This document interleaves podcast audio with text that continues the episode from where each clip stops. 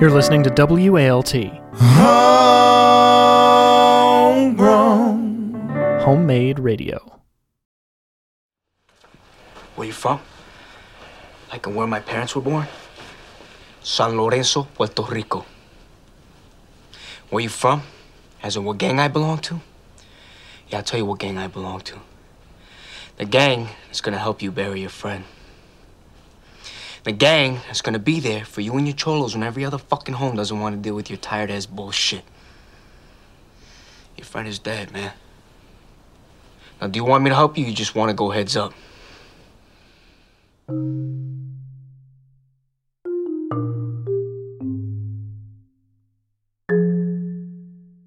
Welcome to Fisher Family Ghosts, a six feet under companion podcast. I'm Sam Dingman, I'm Adrienne Bain. And we have two very special guests So special. on the program today. We are recording this episode in Alexandria, Virginia, in my childhood home, with Surrounded by Christmas detritus. surrounded by so much Christmas detritus. and we are joined by my brother Jake Hi. and my mom. And hello also. Yes. Okay, good work, everyone. Does this mean we're ready? Yes, we are ready. Okay, what are we ready for? What we are ready for is the fourth episode of the first season of Six Feet Under. La Familia. Con la familia. See? Well, Jake. that's the name of the episode. I was just looking at it. Oh, really? Oh, Oh, see, Jake's already more professional I thought you were doing a impression of one of Sam's Italian impressions. no, that would be a la familia. oh my god, great. hmm Jake, Yes.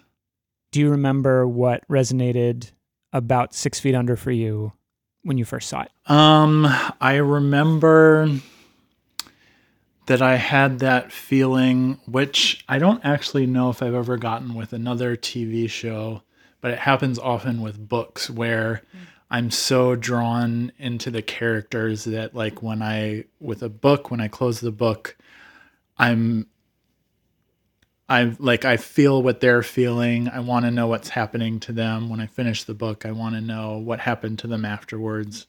And I remember that that happened with 6 Feet Under that when I wasn't watching it, I like wanted to know what the characters were doing. What do you think created that sense for you? Was it that there was something particularly realistic about the way the characters were painted or I mean, they are both very relatable and also very extreme. Like I, mm-hmm. it would be difficult for me. I, I don't think I would say that I know anyone like any of those characters, but they certainly do and say things that remind me of people that I know. How old were you when you first watched it? So I must have watched it in 2002 when it came out in D- on DVD. So that would be 17. You're feeling a lot of feelings at 17. Yes. Um, and I do remember, this is going to sound morbid, but I feel like that's sort of a given with talking about this show. Wait, what about his morbid? Just, I miss it's, it's pretty subtle, but Okay, um, cool. Adrienne, you have to stop sleeping through the episodes. I can't. It. Whatever.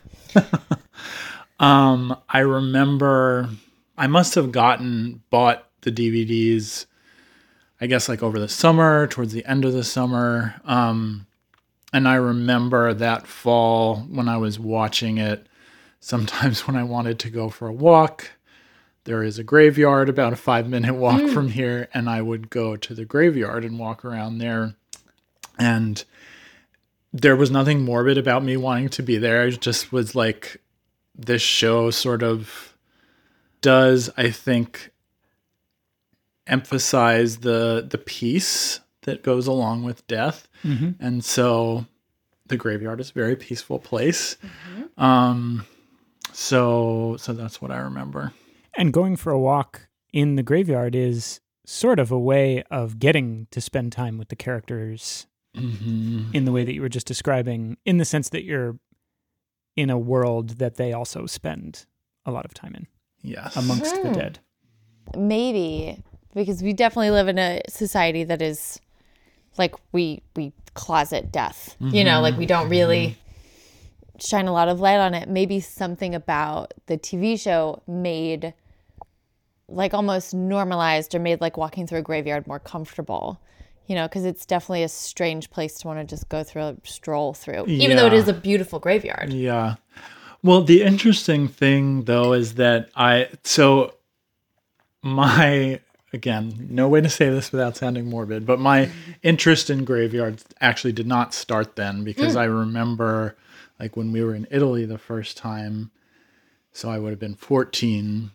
Listener, this is a reference to the fact that Jake and mom went to Italy f- while mom was teaching on a study abroad program, and Jake did ninth grade in Italy at an Italian school. A few months of ninth grade. a few months of ninth grade, despite not speaking a word of Italian.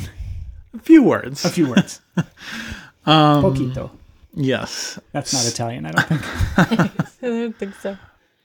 I th- I think it is un uno poquito italiano. Sí. Sì. La familia. But um, there was a Poquito graveyard outside of Cortona, and I remember one of mom's fellow teachers asked. I guess I had like been to the graveyard that day, and she said, "Do you like graveyards?" And I remember saying yes. Hmm. And I also remember when we used to go to Cape Cod, we would sometimes go to old graveyards there, and that was always, I used to like to go mm. around and find the oldest graves mm. there. I I don't know. I've never really done much thinking about this. Um, it's not like uh, Guess what? That's the whole point of this podcast. yeah, it's not like I ever wanted to go into a profession that was related to it. It's more, it's it's more of an aesthetic thing. It's just something that I I find interesting. So I'll be curious to know after we watch the episode if you find yourself discovering some tendril of what that connection might be. Because the experience for me in the episodes we've done so far has been that I remember feeling very magnetized to the show in the same way you were describing, feeling like I missed the Fishers when I wasn't watching the episodes. Like there was something about me that felt like it really fit in and belonged in that family, even though I'd never experienced anything like what they did. And in going back to it, I feel like one of the things that I have discovered is maybe a sense that, like Nate's character, I resonate a little bit with the idea of feeling like I'm always trying to negotiate what everyone else in the room is feeling and figure out how I can support that or create space for it. And I couldn't have given that the name when I first watched it, but I do know that after I first watched it, I knew that I wanted to start dressing like him. So there was some, that's my version of wanting to go for a walk in the graveyard. Mm-hmm. Hmm. Mom, Yes. what do you remember from your first viewing of Six Feet Under? The character I find interesting is the sister who went to art school, right? Because she's, that- which is not at all really uh, superficially what the show is about, because it's about the funeral home and it's about death, but it's also about being the odd person out, which is what she is. And that is certainly, if you know a relatable character, I- I don't necessarily think that I'm the odd person out, but certainly my students have always been the odd people out. Hmm. And so hmm. that's what I think about, you know, the art school student when I think about, I don't even remember her name. Claire. Claire. Claire. Yep. Mm-hmm. Also find it interesting that as we started to sit here, it's one of those little esoteric observations that you could hear the train in the background, right? When Jake started talking, and of course, from this house, you can hear the trains. And when Jake was little, he used to think that the trains were carrying people up to heaven. So that's pretty interesting as he's speaking about this show that has to do with death and dying in graveyards, that that's what he's thinking about. Do you remember that, Jake? Oh my god. No, I do not. I apologize. I mean, I vaguely. Oh my god. That's just how old it's is weird. he? We're just a kid. You know, it's just a very s- lovely thought that that's the next place, and then that's how they go to the next place.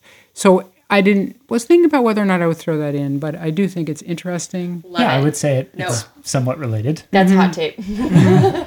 But it's bizarre because what we weren't even raised with any idea of heaven Exactly. or afterlife, so I don't know where I got it from. But I also don't remember thinking it, so I apologize. But that's why that I, said that's more background on that. that's why I thought it was just so bizarre because there was no concept of afterlife or heaven or what happens after people die. I mean, you know, we never talked about that. We still don't talk about that. I mean, I don't know about you, but I don't have a plan.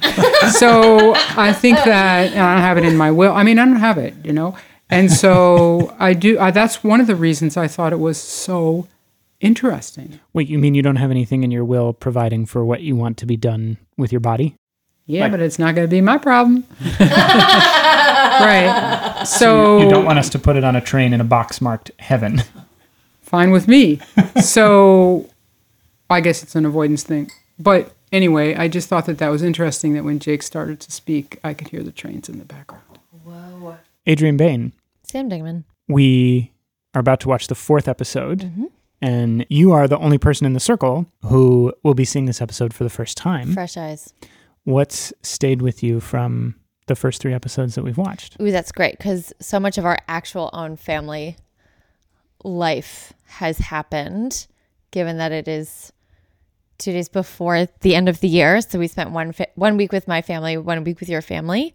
I think the fire was the last thing that we did, Yes. and between the last time we recorded, we actually went to a funeral home Right. and listened to real funeral home drama. There's major drama in my fam in my town about the coroner because coroners are not supposed to also run a funeral home.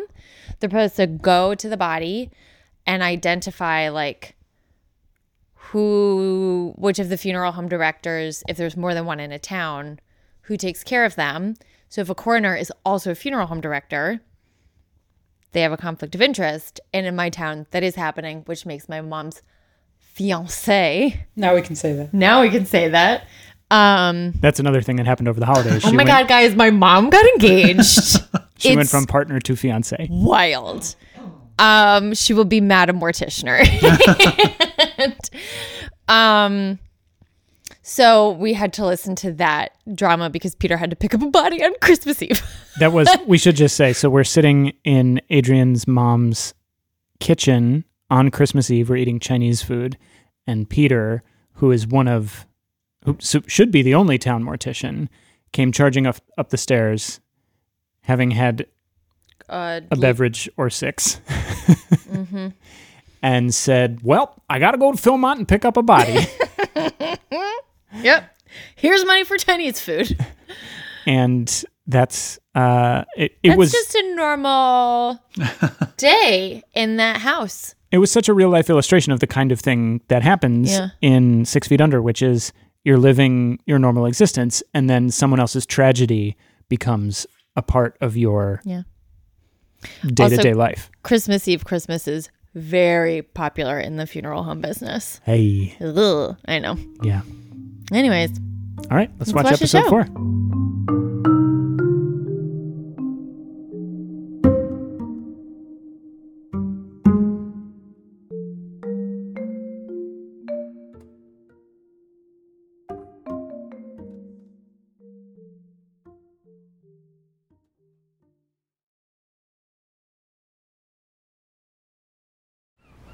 Jesus.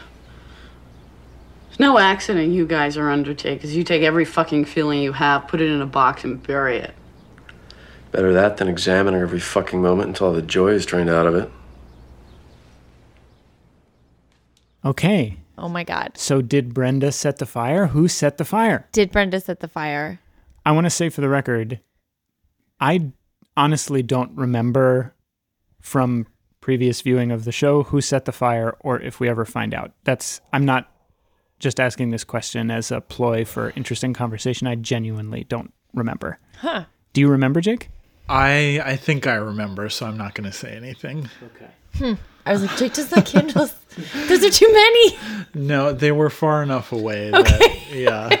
Not up close and personal candles. Oh, Okay. we, we should we should say Jake has a deep Yeah. and abiding um, dislike of candles in any form. Yep. So the scene with Brenda laying amongst them. Which was Was so traumatizing. Troubling. tacky. It was just so like, Wait, how, say more about why. especially given that like she waltzed through the funeral home and was like, "Oh my god, this is all so kitsch." Right.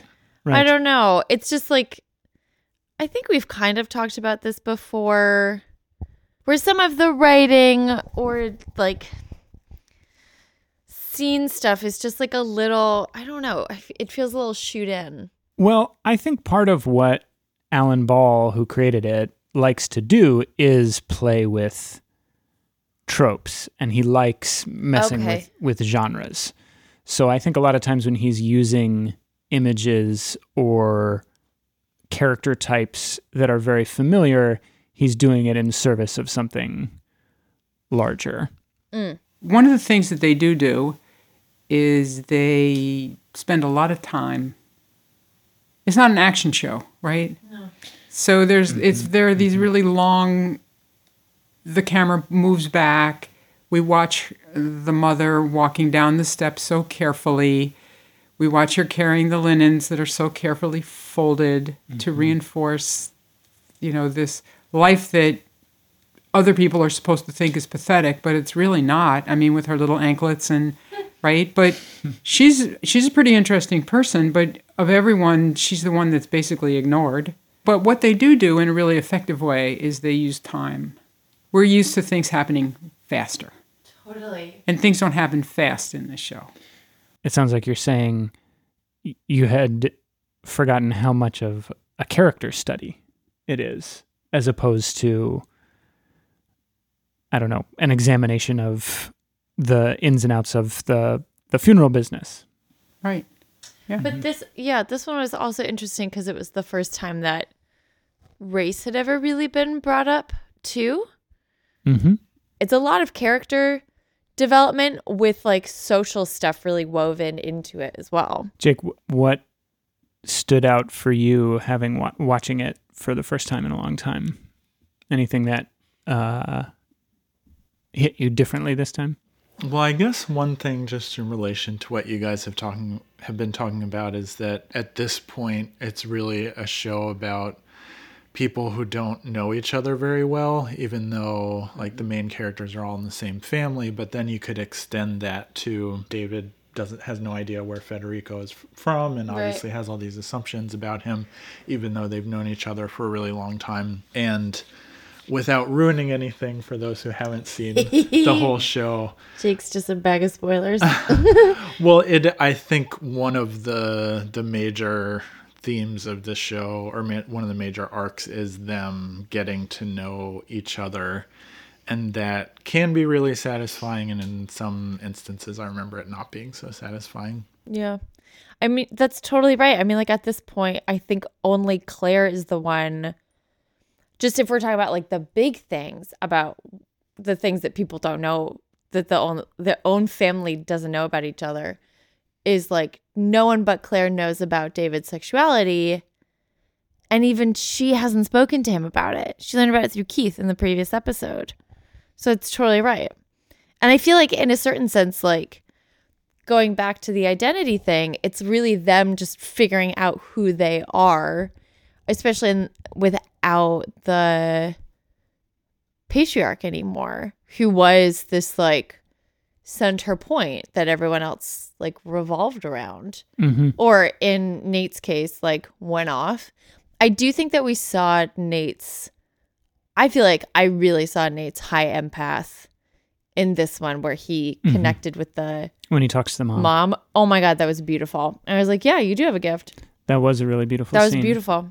Yeah, I, I agree with what I think is lurking behind what all of you guys are saying, which is that this was an, an episode very much about belonging and who you think you're you're raised to think you're supposed to be a part of and what the circumstances of your life drive you towards instead and what creates a feeling of belonging that you weren't expecting to do so. And you know, when you think about this episode, it's called Familia, and it's about this 21 year old kid who, in his parents' eyes, has gone astray and joined up with this organization that is not who he is, but clearly he feels more like himself with them than he does being whatever they expected him to be. And the parents are having to reckon with that.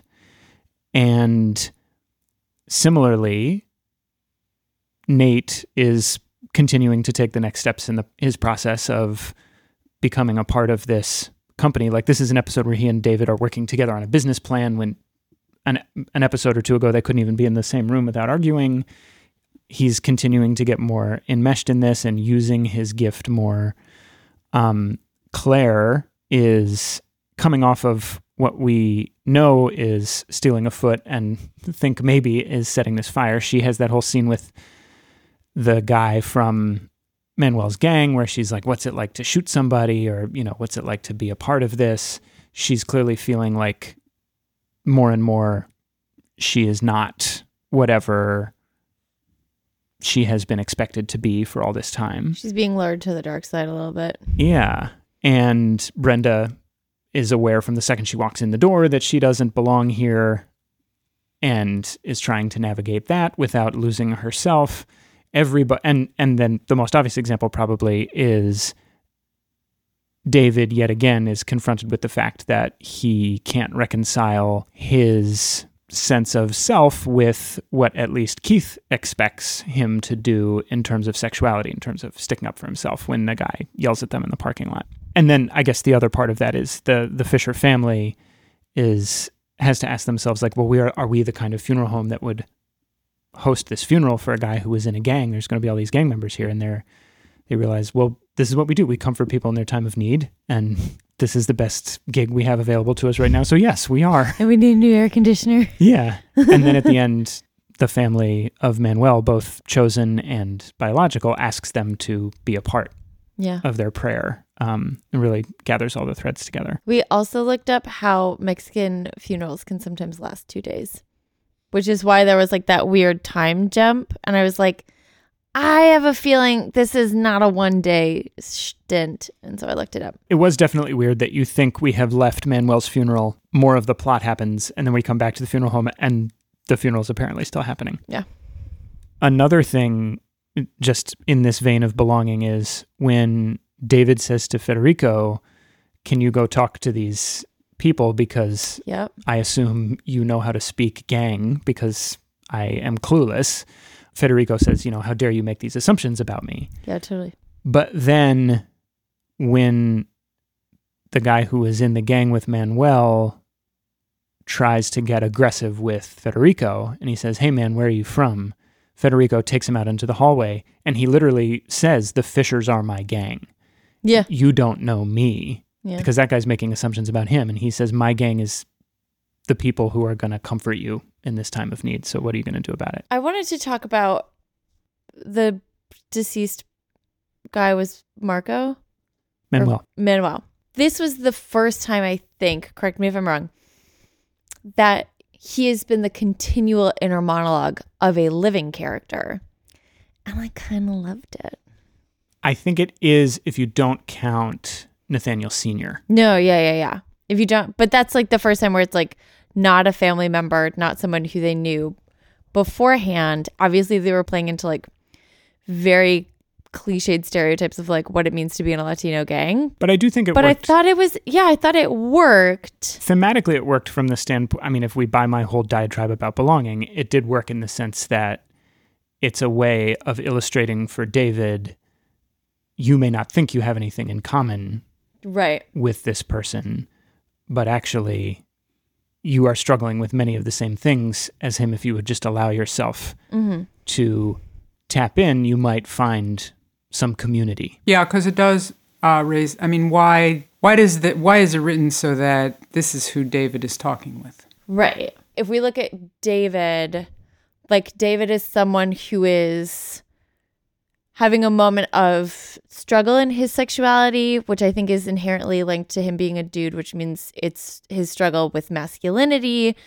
And both Keith and this Latino gang member portray like extreme versions of masculinity, you know, and like aggressive machismo, you know? So I think that it's really interesting that they chose that individual to represent something that like the plot is almost encouraging David to like take more of, you know, because it's not in his nature to be verbally or like physically aggressive. well and that's know? interesting too because Or like a man up. I quoted there. Keith and Manuel are literally on opposite sides of the law. Keith's a cop Right. and Manuel is in a gang, but what's consistent is the machismo element of both of their personalities. Well, but don't you think that each character is kind of the ramped up version of whatever they're supposed to be figuring out? Yeah, I think that with like the Latino with the Mexican guy, absolutely. Like he's just a full on stereotype ramped up. But I think that is used as a device for David to have new conversations with himself that he's probably never had before. Whereas Keith, I think we do see a nice spectrum of him being like very compassionate, which we see in past episodes. Um, and then this one was definitely the first time that he did get just more aggressive. Well, I mean, I wasn't really thinking about just David and Keith. I was thinking about each of the characters. Yeah. I mean, like Claire is sort of the over the top example of the kid who's screwing up. Right. Yeah. The mom's the over the top example of the mom who's being overlooked mm-hmm. and who all of a sudden comes on as okay, I'm going to part I'm going to be a partner now. Mm-hmm. Brenda's the over the top you know sexual object. So each and and you know Nate, Nate is the conflicted one, but I mean they're each pretty much the sort of the personification of their characters. Yeah. Yeah. Well, but that's interesting too, because it kind of exists in contrast a little bit with the point you were making earlier, Mom, about how at the same time as all of them are these exaggerated versions of these types that we know about, the story is also at pains to ask us to really consider them as individuals by spending so much slow time with all of them. Yeah, and I think that that's they're really building the series. I would assume. Yeah. I mean, you think- know that because of hindsight, but I mean that's what they're doing. They have to let the viewers know who the characters are, and you also want you want the viewers to care about them. And I think that is what I was trying to get in a fumbling way with my Alan Ball comment earlier. Is I think that's why he's interested in using types and tropes and stereotypes is to ask you to both recognize this thing that you've seen in a million stories before and then reconsider it. I am reminded in this moment as we're talking about it of the tagline for American Beauty, which was ellipsis, look closer. Right. And American Beauty obviously is playing with a lot of the same right. stereotypes as this. Well, I just will add that one of the things I do remember about the show is the fabulous house, Oh my God, yes. you know, and then it all comes back at the kitchen, Uh-huh. the room, you know, where they always sit and watch TV, Mm-hmm. mm-hmm. and then Brenda's house. It's, so, I mean, those the settings are fabulous, mm-hmm. They're fabulous and they're so specific. They don't look like sets. and they don't look like vintage. They don't they don't look retro. They just look right. Mm-hmm. One of the things I was thinking about about the the room where they have the funeral for Manuel, having just spent time in an actual funeral home, as we were discussing in the first part of the episode, is the way they lay they have that room laid out. It looks exactly like the viewing room in Peter's house.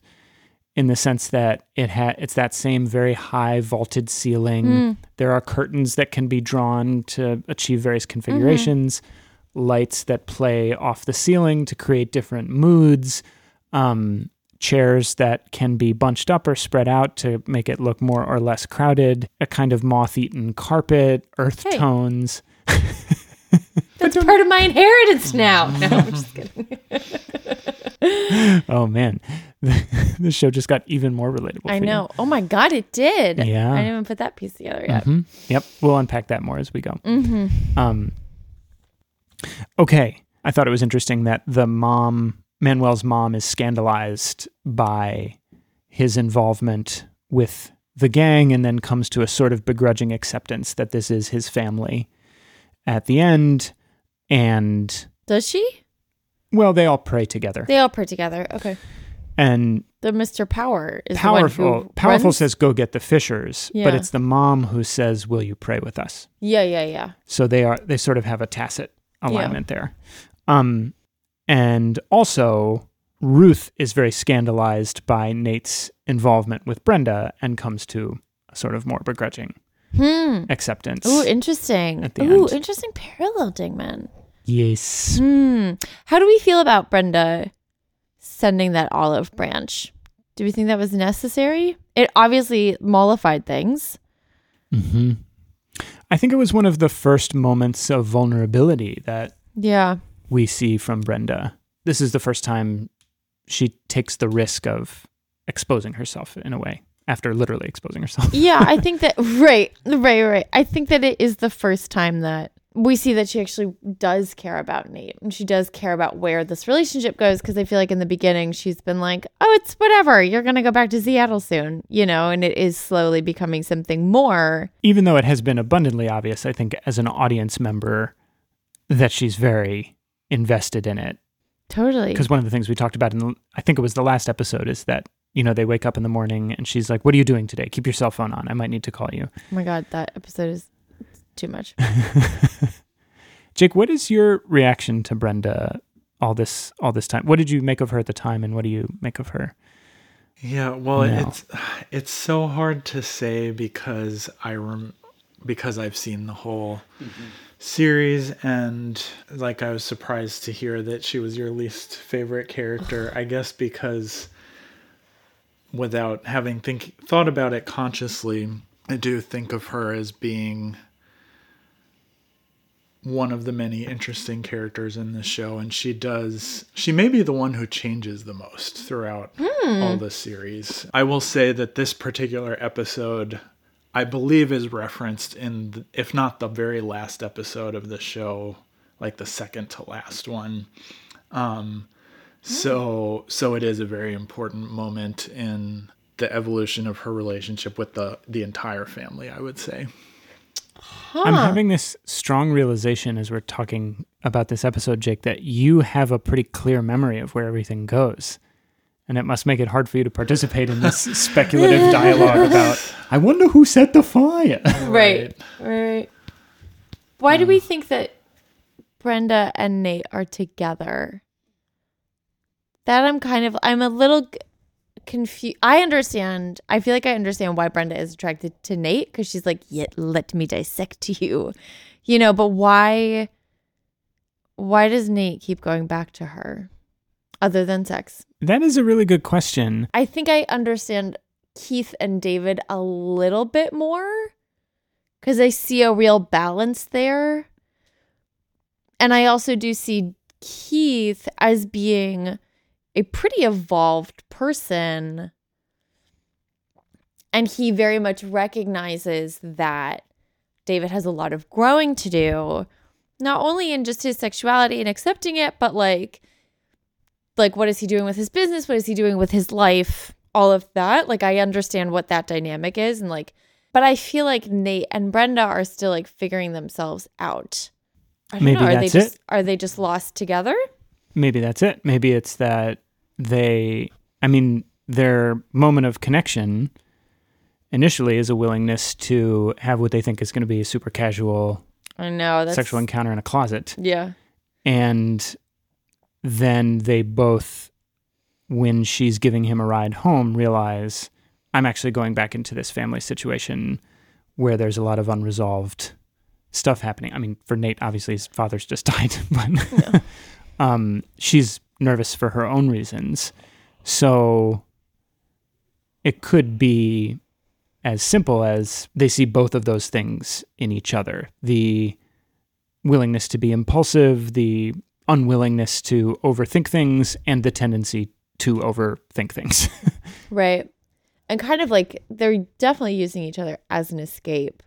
But I'm curious if this leads into a relationship where like sometimes you realize that you're dating for someone for a really long time and nothing's wrong, but it's not an amazing relationship either. But both of you are like content in it and it just keeps going on even if it's not the person that you should really like be with. Jake, what uh, what would your answer to the question be without giving away? where well, things go. I'm remembering. I so I think that this moment probably happened before today's episode, but I know there's a moment in the show where Nate says something to her like, I don't think he says, Why are we together? But he says something, and she says, It's because of your father. You were with me at your most vulnerable. Has that happened already? Yes, I think that has Okay. happened. Yeah. And so when I think about that, and again, trying to be as spoiler free as possible, when I think about other relationships that Nate has in the show, I think that that's a constant element is that he has relationships with people who he can be very vulnerable with or has or is forced to be vulnerable with or just like happens to be with them at a vulnerable moment. Uh, i mean that's probably a good reason a healthy reason to enter a relationship is if you feel like you can be supported um, but we haven't really seen the support yet so much or we maybe we've seen it but it comes across in more of a callous way. That's what I was just going to say is something that I was struck by again in this episode is how much Brenda, every time Nate tries to talk about how he's feeling, she really stiff arms him or tries to sexualize the moment that they're in. Mm-hmm. She kind of won't let him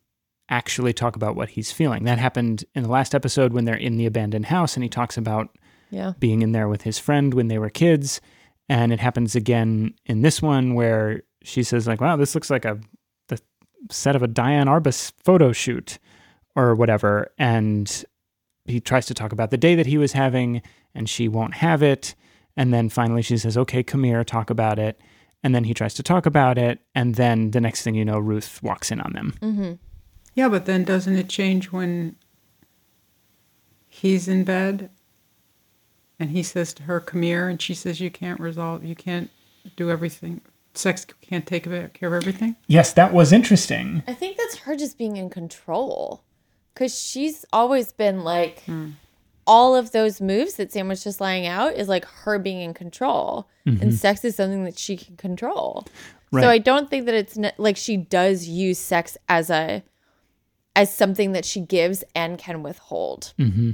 But that also, I think, Mom points at the thing you were talking about about how all of the other characters, all of the characters are certain types in the world that show the characters who they are faced off against something about themselves. Her saying that to Nate is kind of her saying it to herself. And then uh, the, another thing I thought about that scene is that she says to him, it's not a surprise that you your family's in the undertaking business because you're so good at burying things and not and then forgetting they ever existed. And he says, "Well, that's better than analyzing stuff so much that it can't be enjoyed anymore." Right. And I th- I just thought that was an, a nice moment of dialogue that also basically lays out the whole conundrum of the series. And they're dynamic, mm-hmm. you know? Mm-hmm.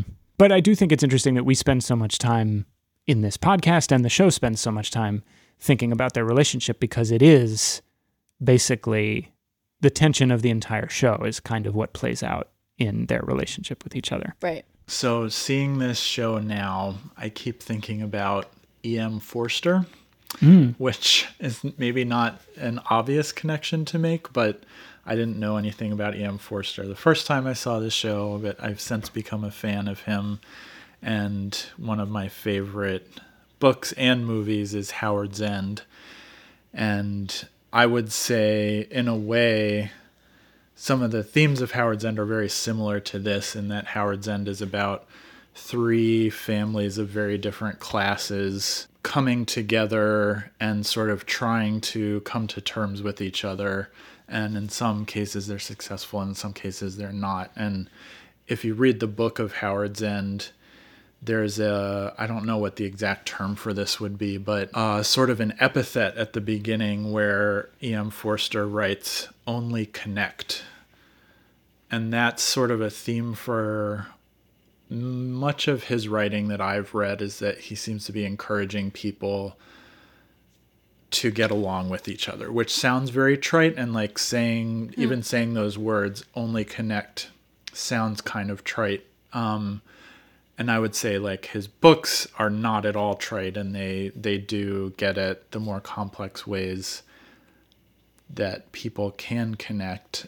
And I was thinking about how it happens in his books that like people who are very different from each other or who have struggles with each other, they do come to terms and sort of meet each other, but it's never easy. It's never without some kind of catastrophe happening. And so it's interesting how in this show cuz I as I was saying before, I keep thinking about how it's about people who don't know each other even though they should. Um, and they're trying to get to know each other, but when you see them doing it in ways that like a therapist would probably suggest that they do, like sit down and have a conversation with each other, ways that should be healthy, it never works in this show or rarely works. Um, because like one of them will put up a wall or um, or just act in a very extreme way. And when it does happen in the show, it's through catastrophe, like it's through the fact that the father dies at the very beginning. Um, so that's very American TV, I think, because that's what makes it entertaining. I guess is that it's about a dysfunctional family. But I am curious, like when I watch this show, like I'm one out of three, and it makes me really think about my relationship with my sisters. And I'm curious, especially watching it together, like, did it make either of you think about your relationship as brothers any differently? Like, then and now? I know it's like kind of a deep personal question, but we're going there. Yeah, but that for me it's easy because no, like they have so much trouble relating with each other, and Right. and we've never been that way, and that's why I don't relate with it Right. because Yeah. it just seems like Maybe they just haven't found the fountain pens yet. The no, great yeah, unifier. they need, they have they have dead bodies, but it's not quite cutting it for yeah, them. that's kind of real. Yeah. And I also think that the tension you were describing, Jake, in the writings of E.M. Forster about these ideas that seem trite, but actually in the execution is the hardest thing humans Right. can try to do with each other. That goes back to what we started talking about at the beginning of this conversation, which is sometimes this show deals in stereotypes, deals in dynamics that can feel overly familiar, and yet it's somehow so relatable because we all have some relationship to how fraught these things can be. Mom, do you remember that we were talking about how important it is to be able to get along with people earlier today? Yes. you mean the fact that I was saying that you get along with everybody and I get along with everybody? Yeah. At least they think that we're getting along. Yeah. the phrase uh, keep your friends close and your enemies closer, I believe, was uttered. Well, when I was listening to all of you talk, I was thinking that it's not that they don't, the families, that they don't know how to talk to each other. There's a sense that they don't necessarily care about each other. Oh. right? Except that the mom says to Brenda, she makes that insightful comment about Nate, you know, that he can be very this or something. And then Nate, he's trying, you know, he's the one that's nice to Claire when they're going to watch TV. Are you in trouble? But you don't really have the sense that they actually like each other. Right. Eh, But you have the sense that the mom, who's just sort of adrift, is tr- trying everything she can to hold it all together. Yeah. And I think that she's, uh, I mean, none of you are really talking about her, right? Yeah. So she's like the invisible one. Mm-hmm. Absolutely. Mm-hmm. And then she comes on as the powerful one when she says, okay, I'm going to be an equal partner. Yeah. I mean, she's very, even though you don't think that she's fashionable in any way, there's not a hair out of place. Totally. She pays a lot of attention to the way she is. It's just that you don't happen to mm-hmm. think that the way she is is very hip and cool, or it is totally hip and cool because it's so the other way. But mm-hmm. I think that she has a very strong sense of self. I just think mm. that it, she's easy, easily overlooked, and that's probably the way she feels. I mean, at that dinner table, she's trying to hold it all together. Mm-hmm. Yep. Yeah. I mean, Totally. She's at the head of the table. She's Right. trying to hold it together.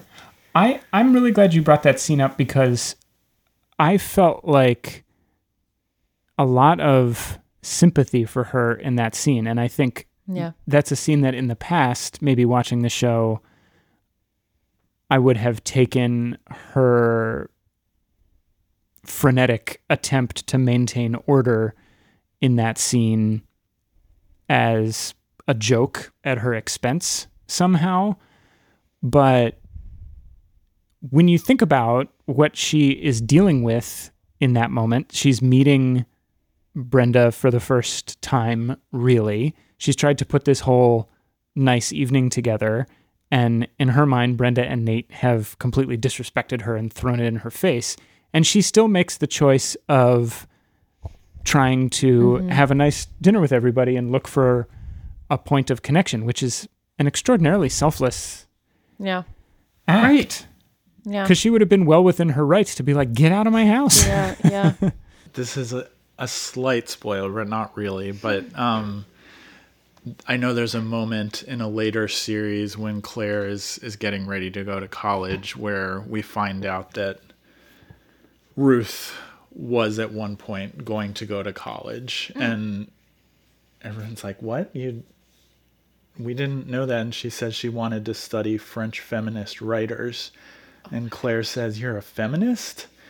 And she says being a feminist is about doing what you want i wanted to be a wife and a mother um, and that's a really interesting i think encapsulation of her character that she it's th- that she has that confidence yeah. and she just hasn't expressed it in ways that other people expect her to so Well, she's expressing it, but they're not seeing it. Yeah. You know, she doesn't. She doesn't like shuffle through the house. She Yeah. proudly carries herself through the house.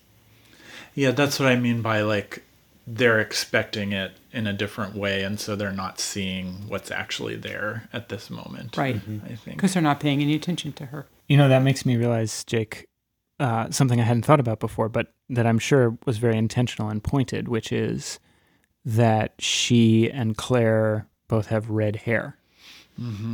You hadn't noticed that? No, What? I hadn't thought about it First thing until you saw. right now.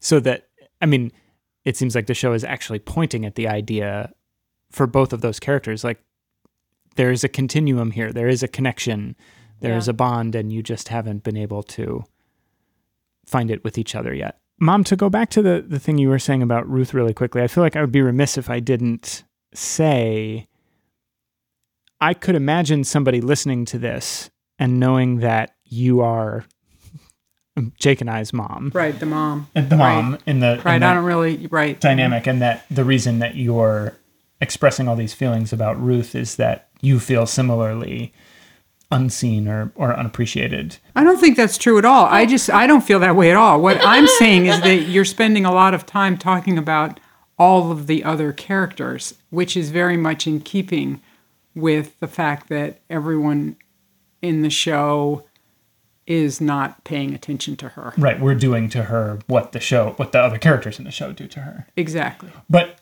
what I was going to say is, not to, I wasn't didn't mean to suggest that you feel that way. I more wanted to say to people that it's interesting that you are noticing that about her because I don't think of you as that kind of person at all. An invisible person who lets other people make their choices for them. Well, thank you. You're welcome. All right. Well, if you, dear listeners, have thoughts that you feel like we did not cover, remember that you can always send us an email, ffg at walt.fm. This has been another episode of Fisher Family Ghosts. Thanks, Jake. ciao familia Thanks, Mom. It's fabulous. Yep. La familia. Thanks, Adrienne. You're welcome, honey. That's a lot of letters. Oh my god. It F- is. FG at Sam had the idea for the podcast, and I was like, "Oh, should we get an email for it?" And he was like, "Already."